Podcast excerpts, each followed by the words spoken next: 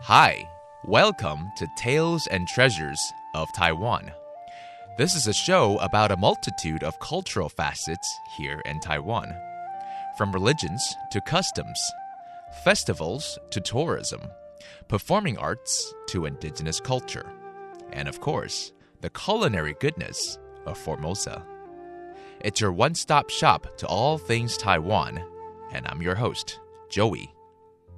欢迎大家收听《台湾文化新视野》，我是主持人 Joey。台湾位处在亚洲板块和菲律宾海板块的交接处，特殊的地理位置和环境条件造就了本岛复杂且丰富的生态环境，也展现在周围离岛的多样性。这个月就让我们来探索 Taiwan, the Taiwan's unique geographic location created a rich and complex ecosystem on both the main island and those surrounding it. This month, we'll talk to experts in various fields exploring the outlying islands of Taiwan. And for this week, we'll start with Jingmen or Kingmen a group of islands located just off the southeastern coast of Xiamen in China, much closer to China than to Taiwan. Inviting to the show is Mr. Yang from National Park Recreation Service Section.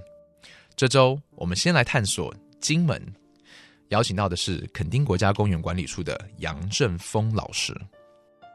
所以杨老师是在金门当兵的时候爱上了这个地方哦。那你那个时候当兵多久？ 当兵的时候是一年多，呃，那时候基本还在战地政务的时期的尾声，我刚好是赶上那个尾巴了。嗯，哎，战地政务啊，这是到什么时候年？到民国八十一年，差不多八十一年。战地政务现在变成就是怎么样？民就是地方自治，所以差别是在哪里呢？在比如自由，嗯啊，我们我们那个时候哈，海边还是会有炮击，经常会有炮声。为什么呢？因为哈那个时候还是战地政务时期嘛。是。那我们还是有一条界限在，所以那条界限哦，其实还保障了金门或马祖渔民的那个捕鱼的权利。哎，因为他至少在那个范围内哈是受到保障的。是是是。哎，那但是大陆渔船有时候会越过那个界限哦来捕这边的黄鱼。嗯哼。哎，他一越过界限的话哈，这边的国军马上就有反应，因为他马上射击。啊，当然不会真的集成啊，集成就两岸就开始战争了。对对对。啊，但是有时候机关枪，有时候是炮。嗯。就打在他附近，打在他附近，嗯，然后把他驱赶走。哎，那个时候为了新战喊话，就是为了那种政治作战的目的，所以我们也这边对那边进行广播。嗯，哎，那金门有成立几个播音站，就是马山播音站、湖景头、古林头那边有个播音站，现在都没有这个功功能了。啊，还有一个就是释放那个空飘物，哎，啊，里面有些文宣品。告诉他们这边两岸要统一什么？也是从金门的机场飞？没有，没有，从金门的一个基地叫光华基地，嗯，那叫光光华园，嗯，那我们现在看得到了哈，一个广播墙，就是有好像三十几个喇叭吧，那种大喇叭，然后组成一面墙，在那个古林头的断崖那边，他听说可以广播起来，可以传到五十公里远吧，所以就对岸了，对啊。最近的距离就两公里而已啊，对啊，就福建沿海而已。OK OK。啊，现在那个广播墙哦，现在作为观光用途，它它当然是播放着邓丽君当初广播的录音，哎，但是那是给游客听的，不是给大陆民众听的。呃，我记得去金门的时候，我有去到一个制刀的老师那边。哦，菜刀，他甚至那个这个口袋的那种小小刀也有了。哎，对。那他是用炮战的时候遗留下来的，对对，就是那个炮弹片嘛。嗯嗯。因为炮弹哦，那个钢哦是很硬的。对对。啊，用来做菜刀哦，很很有用。嗯。啊，因为那时候在八二三炮战之后，开始了单打双不打的时代，就单数打，一三五打，二四六不打，这样打。OK。啊，当然，因为有这个默契，所以基本民众在。